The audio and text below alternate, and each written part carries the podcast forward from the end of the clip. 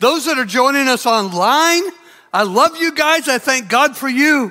Isn't it amazing how He works in our lives? I mean, if you're here for the first time, know this He has drawn you into this moment, either online or in this room, to speak into your heart, to give you an experience of His joy and, to call you, to invite you, to woo you down the path to the highest level of greatness. That's what he's going to be about. And if you are here uh, for the first time, if you're with us, uh, you've caught us in the middle of a teaching series uh, called The Best Good News Ever. And it's all about Jesus. Jesus is the best good news ever, who he is and what He's doing in our lives, what He can do for you, and what He can do through you. And we're not the first people to get all juiced up about Jesus as the best good news ever. Look how Matthew opens his book on Jesus. He said, Jesus' fame spread everywhere. Many people who were in pain, suffering every kind of sickness, were brought to Jesus for healing. Epileptics, paralytics, and those tormented by demons' power were all set free. Everyone who was brought, notice the double emphasis on brought. Everyone who was brought to Jesus was healed. This resulted in massive crowds of people following him. Twice in the, and just that, that breath of scripture, we have the word brought doubly emphasized. Because when you see Jesus for who he is, and you sense what he's doing in you and for you and through you, you get this passion to invite your friends. I mean, think about the people who brought people to Jesus. They had to talk to them. They likely had to persuade them to convince them. They had to spend some time with them. They, they had to be willing to go with them. And that's what people do. That's what you will do when you see Jesus for who he is. And as you experience his work in your life, for your life, and through your life, it is so compelling, so irresistible. You got to tell the people that you love. And uh, Jesus never missed an opportunity himself of telling people the best good news ever. Here, here's how John, uh, excuse me, how Matthew describes the very next thing that happens. First thing that happens, all these people being brought to Jesus. Here's the next thing that happens. Jesus saw the vast crowd of people gathering to hear him. So they didn't just come to have their needs met.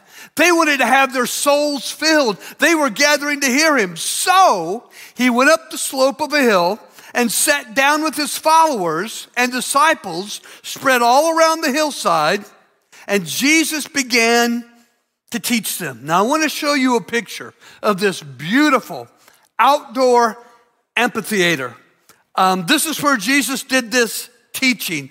And one year when we were in the Holy Land, I led a group of people from our church on a hike down this hillside, down to the Sea of Galilee. I, I wanted us to feel what all those people felt. I mean, if we were looking at it on the day that Jesus did his teaching, it would just be covered with people. All colors of robes and big people and little people and couples and families. But I wanted to walk down that hillside with our church people and feel what they felt as they heard Jesus as one word one word rang from the heart of Jesus over and over and over again. He said, Makarios, Makarios, Makarios. In the opening, in the first minute of his teaching, he says Makarios nine times. Makarios, Makarios. Do you think he's making a point nine times in the first minute of the talk? Makarios? Makarios is a Greek word that means the highest level of joy. In fact, it's God's joy. And so from that point forward, I mean, nine times he says Makarios, and then, then through the rest of the body of his, his teaching, chapter five in Matthew, chapter six in Matthew, chapter seven in Matthew, Jesus tells how you, how I, how we can literally, personally, profoundly experience the highest level of joy. He, he, he builds his teaching it crescendos to a climax over those three chapters. And then in one sentence, he just drills to the core of their being and our being the pathway to the highest level of joy. He puts it in this nutshell. Let me show you. In everything, in everything, think about that. In everything, in everything, do, say do. Yeah, do. That's the, that's the central point of experiencing joy. You do for others. In everything, do for others what you would have them do for you. The highest level of joy that you can experience, that is humanly possible to experience, highest level of joy is achieved, is experienced as you do for others in Jesus' name. Now, the more you build a lifestyle of doing, I mean, maybe it's for your wife. Maybe you're doing for your husband. Maybe you're doing for your children. Maybe you're doing for a friend. Maybe you're doing for a stranger. But as you build a lifestyle of doing for others in Jesus' name, you, you assimilate into your, uh, your being a lifestyle of joy. And I love uh, doing for others in Jesus' name because it accomplishes great ends. Check it out. Number one, doing drives you into prayer. As you do to help others, you realize that you need a power, a strength, wisdom beyond yourself. Number two, doing drives you into the Word of God. You want to know this Jesus who is in you. You want to know this Jesus who is working through you. And so you open up His Word and grow in your relationship with Him. Number three, uh, doing drives you into gratitude. You start to be overwhelmed with a, a, a joyous sense of thanks that God would use you, that God would live in you, that He would be working through you to help others. And, and number four, just quickly, that doing not just drive you into prayer, not just drive you into the word and into gratitude, it drives you into worship. You want to worship this God who miraculously and supernaturally takes regular, ordinary people like us and does the extraordinary through us to the benefit of others. Here's the truth about you, about me. We are the workmanship of God, created in Christ Jesus, anew in Christ Jesus, so we can do. We, the, the whole reason that you are in Christ is so that you can do the good things He's prepared for you to do. He's got it all laid out. He's just waiting for you to partner with him. He's got it all laid out. He's just waiting for you to join him in doing the good he's prepared for you to do. I mean, he's, he's ready to provide the wisdom. He's anxious to provide the strength. He's ready to give you the, the, the power beyond yourself to make the doing happen. You, you, you are God's workmanship created in Christ Jesus to do good things that God has prepared in advance for you to do. I'm getting a little worked up. Um, in fact, right now I'm just going to pause. I'd like to introduce you to someone in my life who has learned this lesson through a lifetime of doing for others in Jesus' name. Would you welcome my wife, Debbie Clark, to join me on stage? There's the mic, there's the mic you can grab. I wanted her to join me because she and I don't have to social distance. I love you. Hi, honey. um, yeah, she's awesome. So, uh, the reason I wanted Debbie to talk uh, with you, to kind of share part of her story recently, Deb, I know you've been doing uh, something that you had never done before, maybe never envisioned that you would do. And I wanted you to share that with these guys. Okay, well, hey, everybody. About it was just about a couple weeks before Christmas. I had the opportunity to be on a task force um, here at church uh, that where we began to call people um, that had been at the church or that were somehow connected with the with Central, and just see how they were doing. Just ask them different questions like, "How have you been through the COVID situation?" and ask about their family and all that.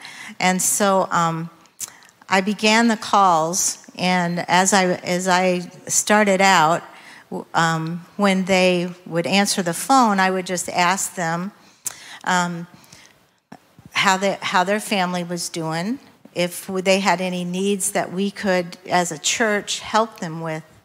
And then at, at the end, and then that would usually would ensue a, a conversation.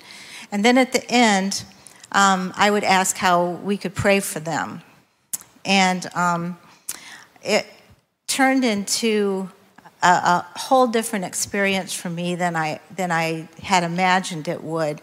Because uh, the, when the people would, when I would talk to the people, they would sometimes just stop me in the middle and say, Wait, I've got so and so is here, like their husband or whatever, and I, I want him to come and pray with us. And uh, I was just so pleased and overwhelmed with how how um, readily they would want to pray. And so, um, it, with each call that I made to different people, we, we ended up, I ended up making over 200 calls wow. to people um, that were connected to our church at some, at some point. And every, every call was the same. At the end, when I asked if they wanted to pray, they all said yes.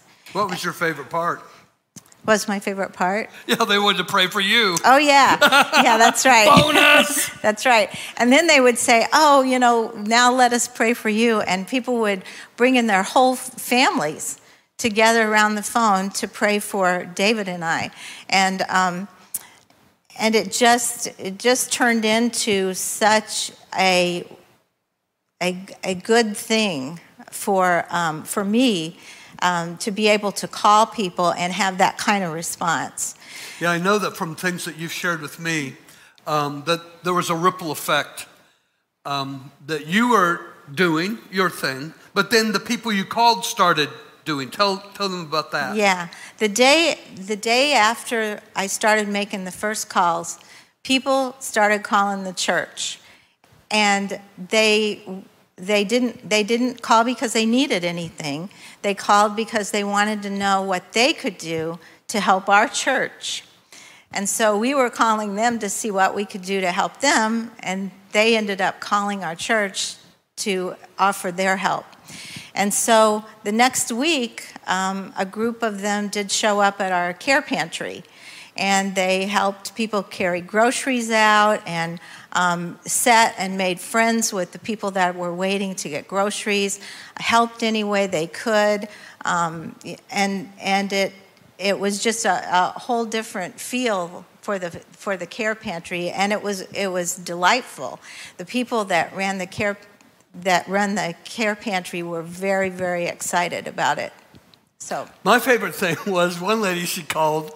Um, owns a, like a confectionery shop in Janesville, and she made and donated 50 gourmet pretzels uh, to give to kids uh, for Christmas. And there was one other group of ladies. What'd they do? Well, the, there's a bunch of ladies if you if you're familiar with our church that sew. It's, we call them the sew ladies. I don't know or sew, angels. angels. We call them sew angels, and um, they got together and made almost a hundred Christmas stockings that they donated for us to fill with candy, and those went home with the care pantry people um, for their kids for for Christmas. So. How many of these phone calls did you make personally? Um, uh, about 200. Wow.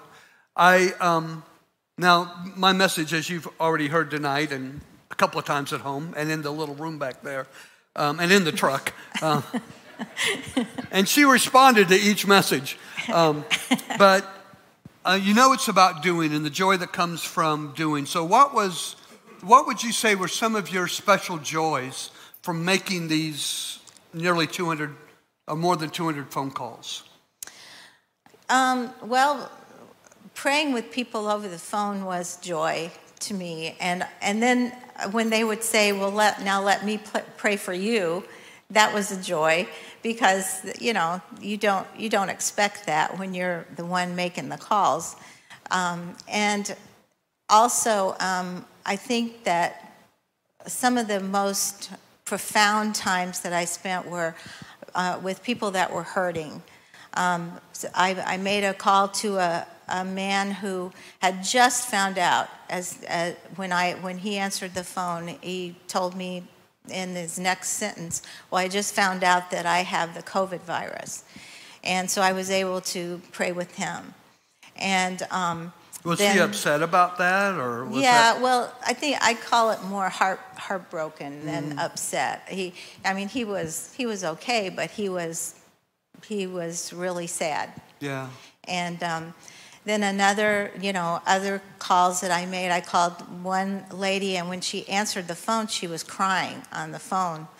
And um, so I started to, to do my spiel, and then I thought, well, I better see what's going on. And I said, Are you okay? And she said, No, my dog just died. Mm. And her dog had just died, of, I guess, within the hour and uh, she was so I spent some time with her. Yeah, we're dog um, lovers, so that would be heartbreaking. Yeah. So. Yeah. One more. One more special one. Oh, then we had, then I also had a lady who, who attends our church um, that her, her nephew who was seven years old, was just getting ready to go into surgery for, for a problem with his brain. And so, he, so she was pretty broken at that, on that day. And um, so I spent quite a bit of time with her on the phone. And um, then I, then I, but she and I have been in contact. And uh, the last time I talked to her, oh, and, and uh, I'm going to back up here because we did pray together. We prayed for him and that the, um, he would have a full recovery. And when I called her a couple days ago, I asked her how he was doing, and she said that she didn't know because she called the hospital and um, they said that he was out in the hallway playing ball with the nurses. So that's awesome.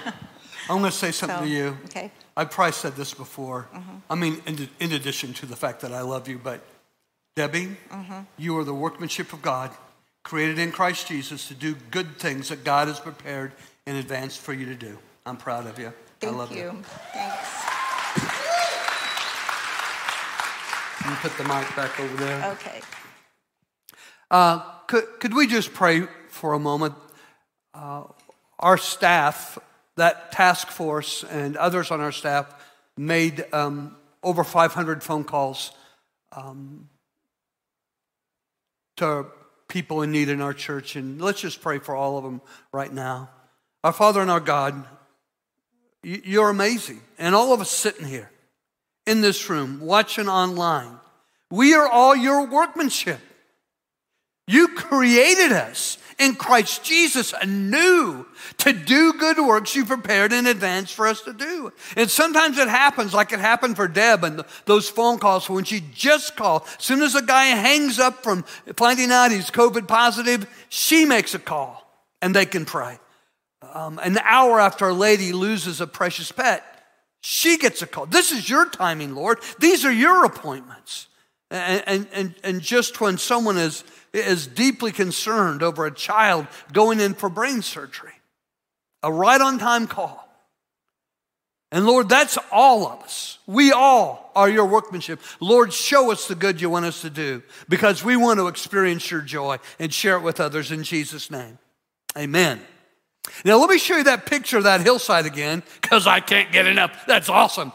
But this is, I want you to know, this is the very beginning of Jesus' ministry. Very beginning, right out of the chute, he, he preaches this sermon three chapters long in the book of Matthew, and the essence of it is this do to others. Makarios, makar- joy, joy, joy. Here's how you get the joy in everything. Do for others as you would have them do for you. Now you would think after a message like that, and he didn't just do it once. He spent three years trying to drill this into the souls of his father, followers, just like many of us. You know, we can come to church for years and years and years, and still, oh man, we're more concerned on what can happen for us. We hear a, a story like Debbie's, and we're thinking, well, I didn't get a phone call. When's somebody going to call me? Well, you can call us. Um, but no, we, we are so consumed with self and our needs and our desires and our wants. Well, that was the early followers of Jesus. So at year three, this time it's not on a hillside.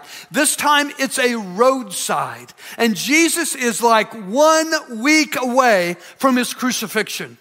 Let me show you a picture of the roadside. It's a road right outside Jericho. This is what Jericho looks like today if you would go there with me. And on this road, Jesus calls a time out. Because his guys, though they are trying to do the do part, it's like it's all about them. They want to help so that they feel good about what they've done. They want to make a difference for the difference it makes in them. I mean, the joy is a byproduct, but if you do just to get joy, you're likely not going to get joy. And so Jesus calls a time out, takes a deep breath, looks at the guys, and said, Hey, listen, it's not just what you do, it's why you do what you do. So here's what happens Two of the guys, brothers, James and John, they pulled Jesus away from the pack, kind of look over their shoulder at the rest of the disciples, get in close with Jesus and say, uh, Lord, we want to ask you a favor. Jesus says, What can I do for you? Here's what they said. It said, Jesus, when you sit on your glorious throne, we want to sit in places of honor next to you, one on your right the other on your left. We don't really care if I'm on the right. He's, we just want to be on your right and left, okay, Jesus? Now, when, when there's a throne, let's pretend like this is a throne. This is the glorious throne of Jesus. If you want to be by him on an adjacent throne, it's because you want to be seen. You want to be seen as significant. You want to be seen as important. That's what these guys are doing. They want to be seen. But also, if this is the throne of Jesus and you're seated here, then you have his ear. You get to be heard. You get to wield influence. They want to be seen and they want to be heard. And maybe you want to say, well, isn't that normal? Don't we all want to be seen and heard? Isn't that the way? It is the way of the world. It is not the way of Jesus. In fact, here's what Jesus said to them Are you guys, do you have any clue? Are you out of your minds? Do you have any idea what you're asking? Here's how he said it Are you prepared to drink the cup of suffering that I'm about to drink? And they're like, Yes, we are. We're in, Jesus. We're all in. We just want to be on the right and on the left. How about it, Jesus? They didn't know that Jesus was one week away from being spiked to a bloodstained criminal's cross. He could have easily given them this vision. You want to be on my left and right? Here's what it looks like. They had no clue. They wanted to be seen they wanted to be heard. They wanted to be important. They wanted to have influence. That's the way of the world. It is not the way of Jesus. Here's the way of Jesus. When the time came, Jesus set aside the privileges of deity, of his godness, and took on the status of a slave. He became human. And having become human, he stayed human. It was an incredibly humbling process. This God in the flesh, he didn't claim special privileges. Instead, he lived a selfless, obedient life, then died a selfless, obedient death, the worst kind of death at that, a crucifixion. And because of that obedience, God lifted him high and honored him far beyond anyone or anything. And so, obedience is not about whether or not you are seen.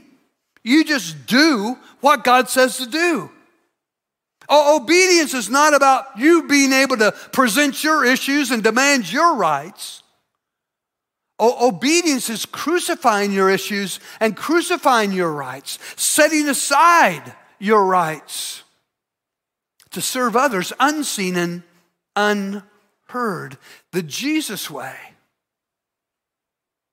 is to let go of your privileges and your rights and to be selflessly obedient. You see, they were selfishly, they had this selfish pride that made them want to have the place of honor.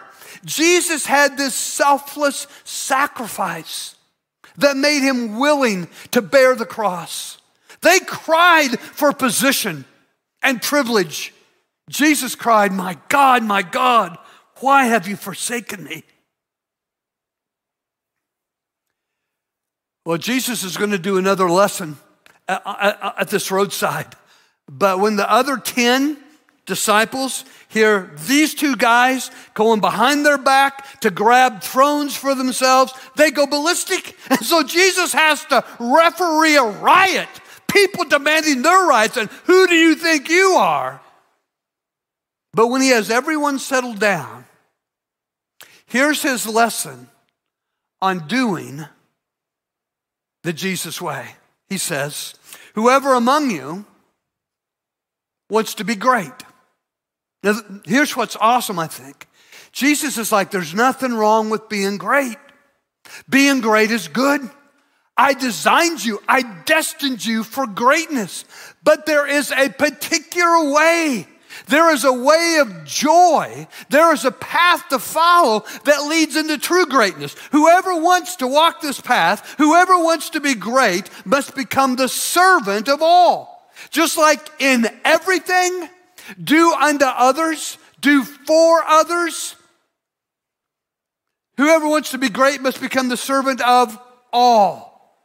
For the Son of Man, Jesus himself, uh, has not come to be served, but to serve and to give his life to set others free.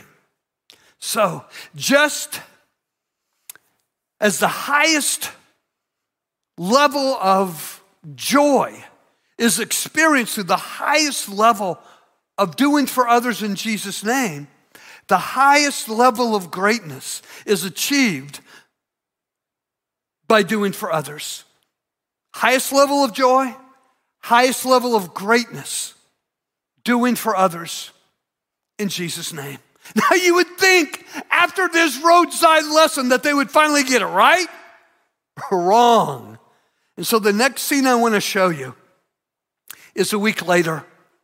Jesus now is just hours away from being betrayed by Judas, being denied by Peter, um, being judged in a kangaroo court, being sentenced to death, and executed on a cross, just hours away from his death. And here's where he is with his men. He's hosting a meal in what we call the upper room.